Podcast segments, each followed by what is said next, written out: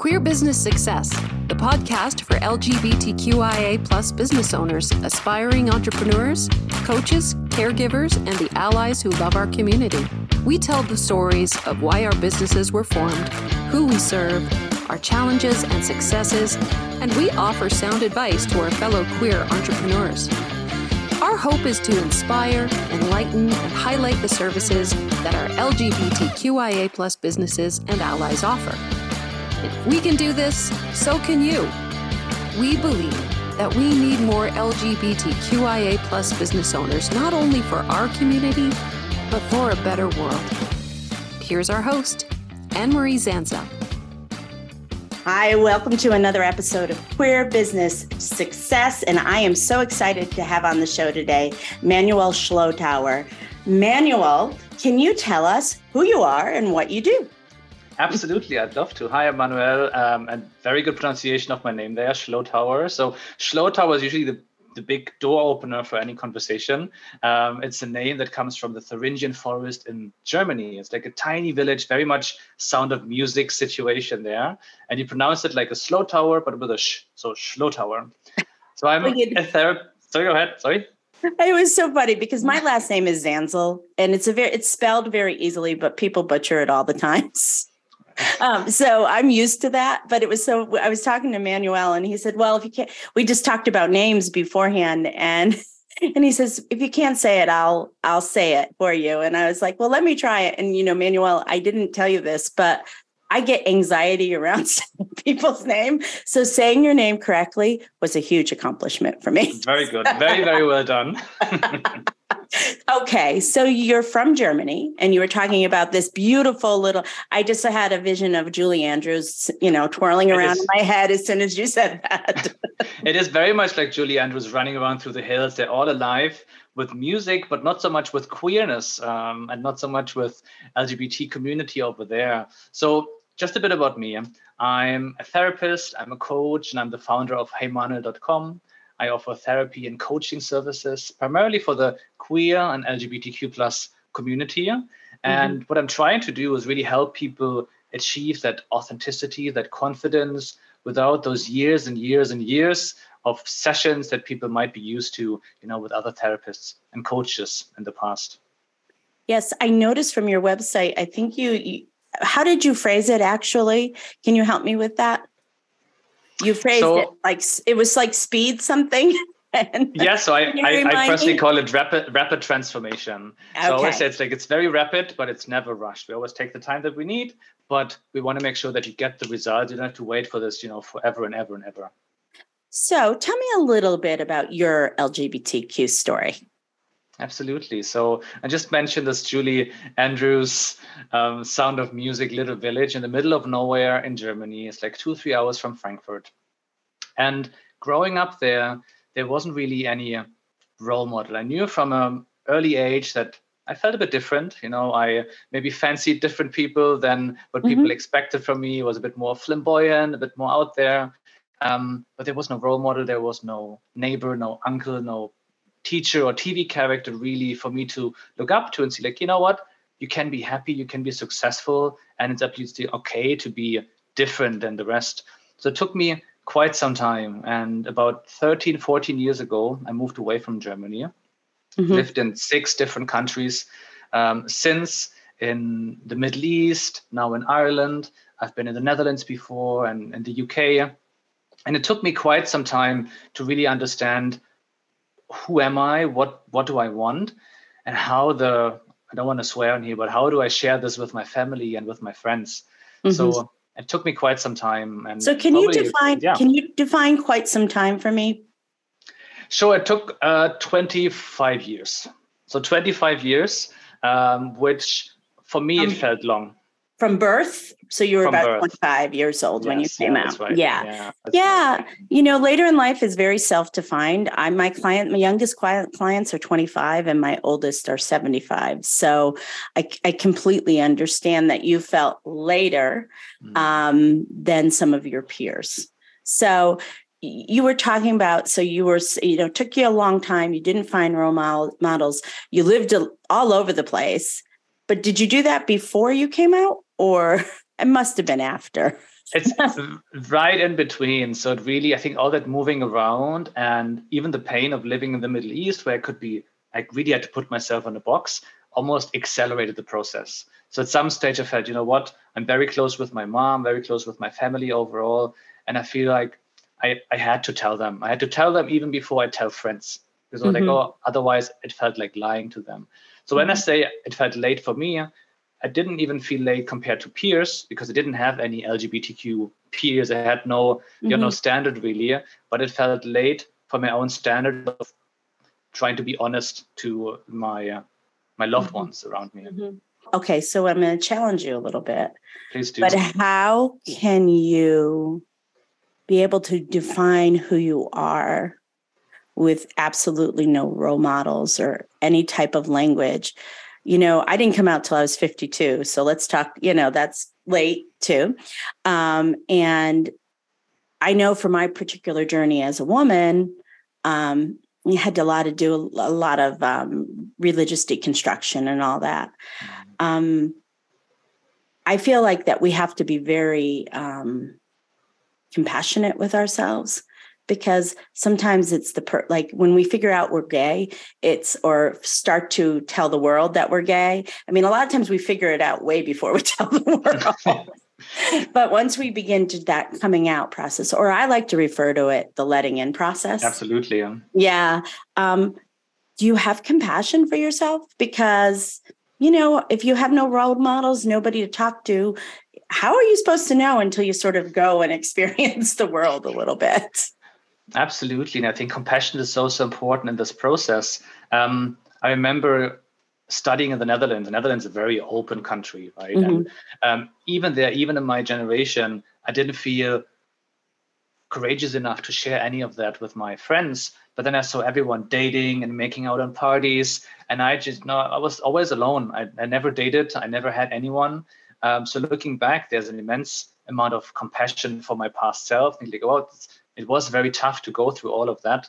Um, and it took a lot of pain and growth to eventually, you know, accept and also understand who am I? And I can really relate with the religious deconstruction there as well that you mentioned. Yeah. Did you have to do that as well? Was your family religious? Uh, so Catholic on paper. So, you know, Easter and Christmas and all those we call them, not strict.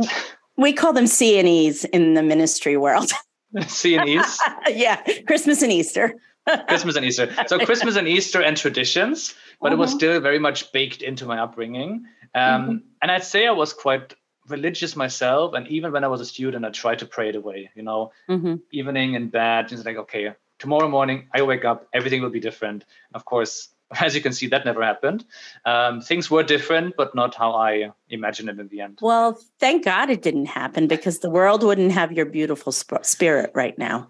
You know, thank because you so we need we need we need as much visibility in this community of people doing good work like you're doing. Um, I would love to have you on my other podcast, and we could. I'm gonna like send you the link for that because I think your coming out story is very interesting, and I would love to focus on that.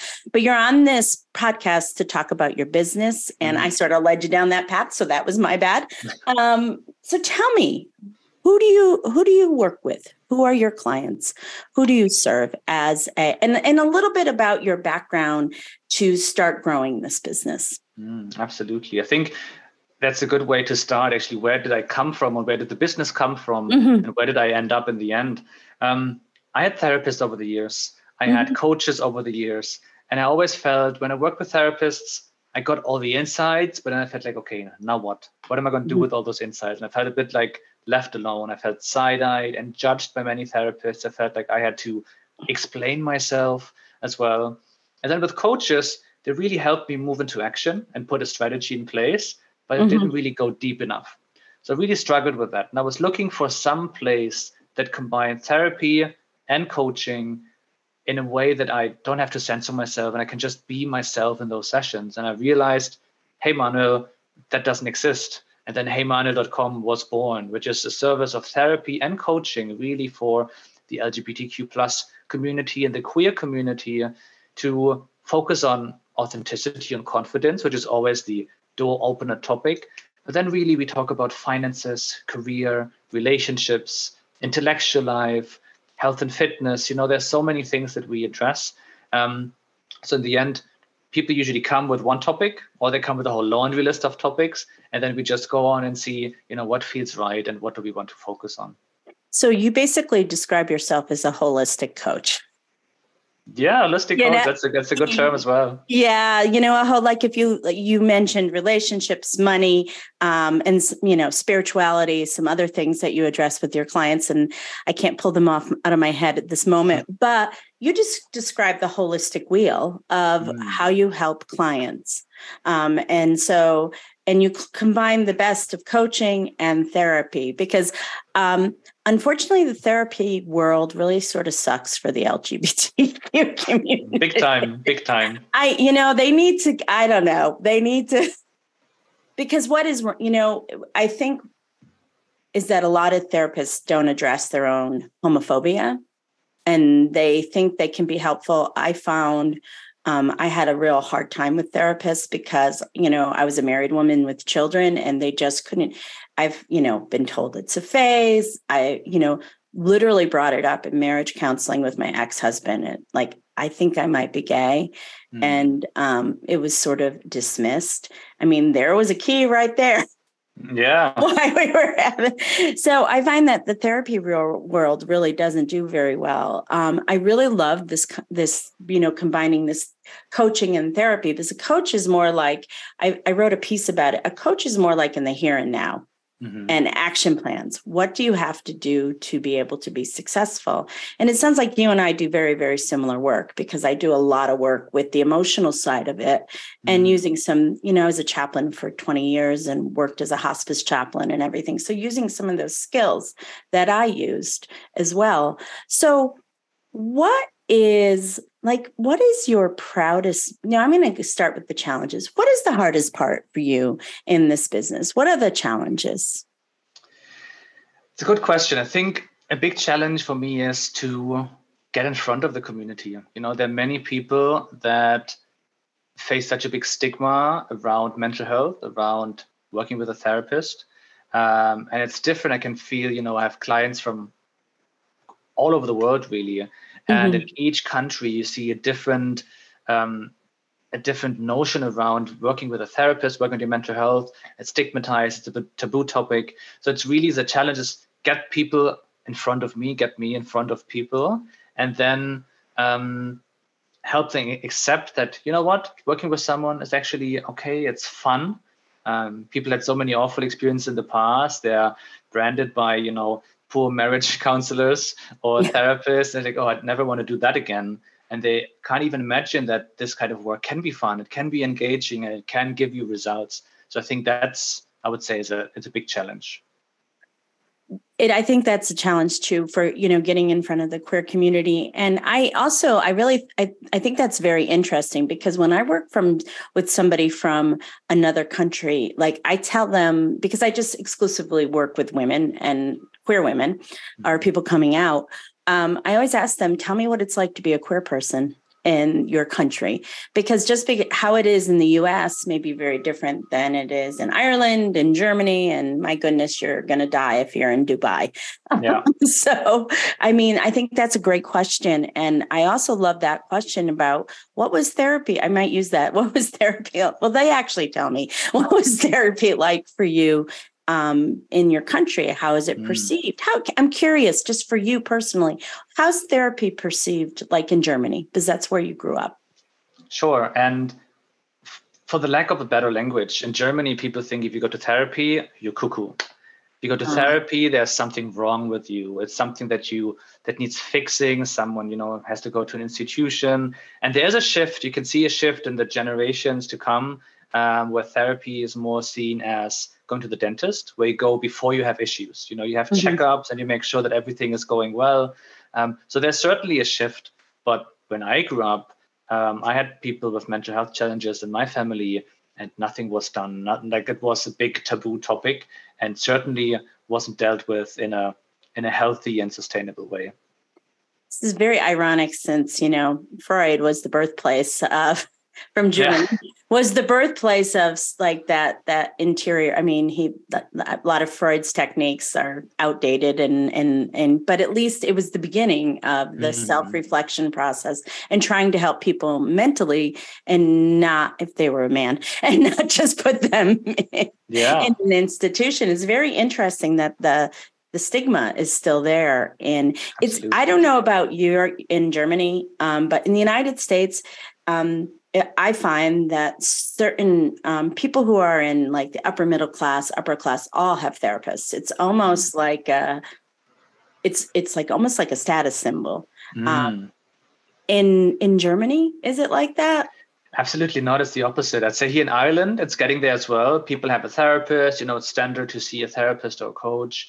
In Germany, um, there's also not the right supply of therapists. It's mm-hmm. very hard, very bureaucratic to even be certified as a therapist in Germany. And then there are long, long wait lists. I have one client oh in goodness. Germany right now, and they chose to work with me based in Dublin in Ireland, even though they're based in Germany, because waiting for a German therapist in Germany would have been nine months at least to get someone.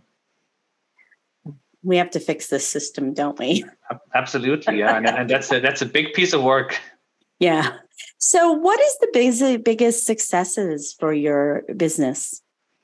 Sure. The, the biggest successes, I think, for me, live in every single conversation, right? Mm-hmm. I have conversations about confidence, about body image issues, about sex issues. And every time I see at the end of a session or the end of working with someone, really the transformation that they're going through, I think that for me just brings me so much joy and energy. And I thought, of course, there are a few stories here and there that really stand out. And there's one story that makes me immensely proud. It's a lady, um, and she's very open that she worked with me as well. Her name is Cheryl Rich. Um, and she uh, was in prison for a long time. She was pregnant at the age of 11. And oh, my goodness. We struggled with coming out, understanding am I straight? Am I gay? Am I somewhere in between? Like, what's happening? And when she was in prison, she had this idea to go to LA and have a show on TV as an all-black LGBTQ plus talk show. That was her idea. And we worked together, and now her show is going to the third season. Uh, they're working together with a team of Jimmy Kimmel. It's called The House. So if you want to check it out, it's on Fox Soul. And I'm immensely proud of just seeing the journey of some clients, some people, you know, when they put their mind to something and they get the right support, the impact they can have for the community is just immense. That is immense. Good for you, Manuel. good, for, good got, for, them as well. Well, good for them because, you know, I find that we're guides and we are cheerleaders um, and we are challengers, but really the person does the work themselves you know we, yeah. And they have to show up but it sounds like this client what's her name? Let's promote her business. Cheryl cheryl, um, cheryl rich and you can find her as cheryl helps on instagram. Very cool. That's really that's a that's a success story and you should be really proud of it. So what would be your one piece of it your piece of advice for someone who is be, you know starting to go into the coaching business you know really based on their personal experiences and also on their professional experiences because i think you and i share that in common. Absolutely. I i talked to someone earlier today actually and that lady worked as a massage therapist had a corporate role and now decided to focus really on her own business. So we had this conversation really just a few hours ago um, on a call. And as much as people struggle with finances or they really think you know about the money element and um, having an impact there i think it's super important to never stop investing in yourself. Over the years i think all the investments in myself they have paid up tenfold and hundredfold. And i think it's very easy and convenient to just stop investing in yourself and just invest in your business invest in the marketing and all of that. But it's really invest in your own abilities your knowledge your skills your mindset I think that will do so much good for your business, whether you're in coaching and therapy or really doing any type of self employed work. I think that's super helpful. And the other piece of advice I always share is to find your community. It can be a bit tricky, and sometimes the community community could be just one other person, but just find people where you share interests and passions, and you're on the same vibration. And it's a lot easier and more fun than doing everything just by yourself. Oh, absolutely. Um, and I'm just going to say a big amen to everything you said. It really is true. I, I, part of my work is, you know, providing community for people because when you are just coming out, you think you're the only one that's ever been through this. Absolutely. And, yeah. and, and finding a place where you can be with people and um, uh, be with people who are experiencing this same experience. And for my community that I work with, it's people that often have been married, have children, you know, and and and don't fit their idea of what a queer person looks mm. like. You know, mm. and the thing is is the queer community is very wide and very diverse and I think another message we need to get out there is that no, not everybody figures this out at 15. Mm-hmm. And that's okay. You know, that is absolutely okay. Absolutely. So I always I always say, you know, Dublin, let's say Dublin and you're based in Nashville, right? Mm-hmm. So Dublin and Nashville are two different time zones, but it doesn't mm-hmm. mean that one city is faster than the other. We're just at different time zones and we're just progressing through the day in our time zones. And I think when we compare ourselves with other people, we think like, oh, they're faster, you know, they're they're having everything sorted out, they have their family and their house and their car, and they came out with this big um, celebration. But at the end, they're just in different time zone. They just do things mm-hmm. at a mm-hmm. different stage, and that's completely okay and and i you know i don't believe any everything happens for a reason i i'm not of that vein but i do believe that it is when we step into our this whenever we step into our authenticity it is the perfect time. Hmm. because we also have to remember um, not everybody does that. And so when you are brave enough to do that that is an incredible accomplishment. Whether for us and what Manuel and I are talking about, we're talking about stepping into your authenticity as a queer person, but there's so many different ways to step into your authenticity. And um, and so when you do that, that's an incredible accomplishment. Mm-hmm. So my advice, my and my last question to you today is what kind of advice would you give to a queer person who is starting to think about starting their own business and becoming more visible as a, mm. a queer person. Because that yeah. sometimes that scares i'm going to swear here sometimes that scares the shit out of people. It does. And it's and it was so scary for me as well you know. Oh i could just go the safe route and keep that part of myself you know somewhere in a box under the bed. Actually if you see the rest of my room i'm just doing marie kondo everywhere so there's a bit of a mess. Um, but I think the main advice would be uh, to really double down on the authenticity and the visibility. And one exercise that I always do with my clients, and I'd love to give that to your listeners as well. When you ask yourself, how can I be successful even though, and you put in that limitation that you think you have, for instance, even though I'm queer, how can I be successful even though I'm queer? If I say this to myself, I feel limited, I feel maybe sad, maybe if I feel like a person that has to hide something, right? But if I flip that around and say, like, how can I be successful because I'm queer?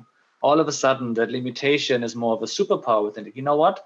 I'm different than the rest, and that's a cool thing. You know, people love that about me. I can add color. I can add um, a vibrant energy to this business world that other people can't contribute.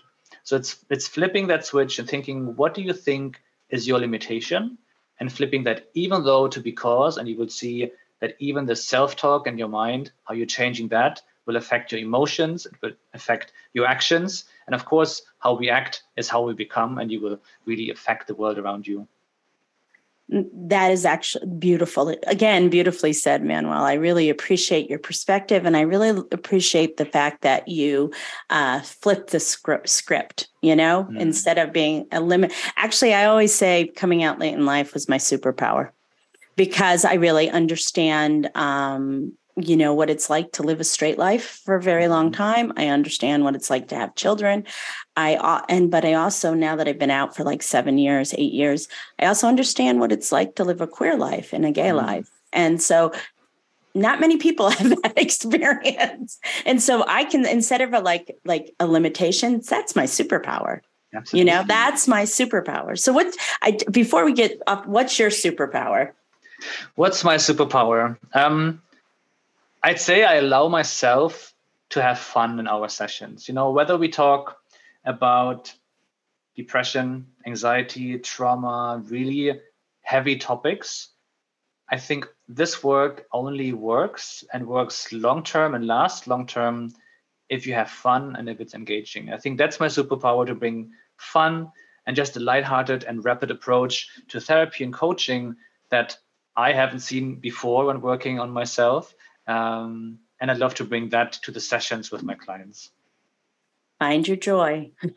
Yes, absolutely. And you are the chief uh, joyologist, right? Uh, yes, I am. You know, during my coming out, so I met my wife um, like right when I was coming out, and I was just in the process of divorcing my husband. And it was very hard, and I was going through a lot of grief at that time. And one of the things she said to me, you know, in in an, in an attempt to care for me, she would always say to me, "You've got to move towards your joy. You've got to move towards your joy." And um, like at the time, I look at her and I'm like, "What the?" And now, I want to move towards my joy right now. Mm. If it was but that easy, right? It's not that easy, and um, and and I also know that anytime we take a leap, anytime we have a big change in our life, there is this valley that we all must go through, no matter what it is, to be able to make the leap and to make the change. Mm. And, um, but now that I've done that, and my life isn't perfect all the time, you know, I'm not like running around being very joy, but I'm, I'm happy, you know, and so mm. finding my joy, which was, which was finally, um, what is the word I use? Finally, uh, accepting my queerness mm. was the best thing I've ever done. And my hardest thing I've ever done. But the and best. if you allow me, what I can see, you're not just accepting it; you're really celebrating it, and yeah. you're sharing it with the world. And I think that's a beautiful thing. Yes, and I and I agree. I agree that all like you're we're we're doing sort of the same thing. so I really love that. Manuel, how do people find you if they want to say, "Gosh, I got to talk to this to this guy. Absolutely. it's very easy. So uh, when I found the business, I was like, hey, Manuel, that doesn't exist. So it's heymanuel.com. So that's ah. H E Y M A N U E L. So not like a manual, not like a booklet, but like Manuel, that way that brings you the sangria. That's me. heymanuel.com. Thank you so much. And we'll have all the information in the show notes. So if you're looking to find Manuel, um, you will find all the information there. Thank you so much for your time this Absolute today. I enjoyed this conversation. Such a treat.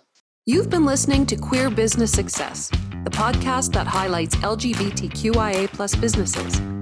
New episodes are published regularly on Spotify, Apple Podcasts, Google Podcasts, and other listening platforms. Wherever you're listening, take a moment to hit subscribe so you never miss an episode. Are you an entrepreneur who's also queer? Want to share some of your wisdom and experience with the rest of us? We'd love to have you on the show. Just click the link in the show notes to apply to be a guest. Until next time, queer friends and allies, keep taking care of business.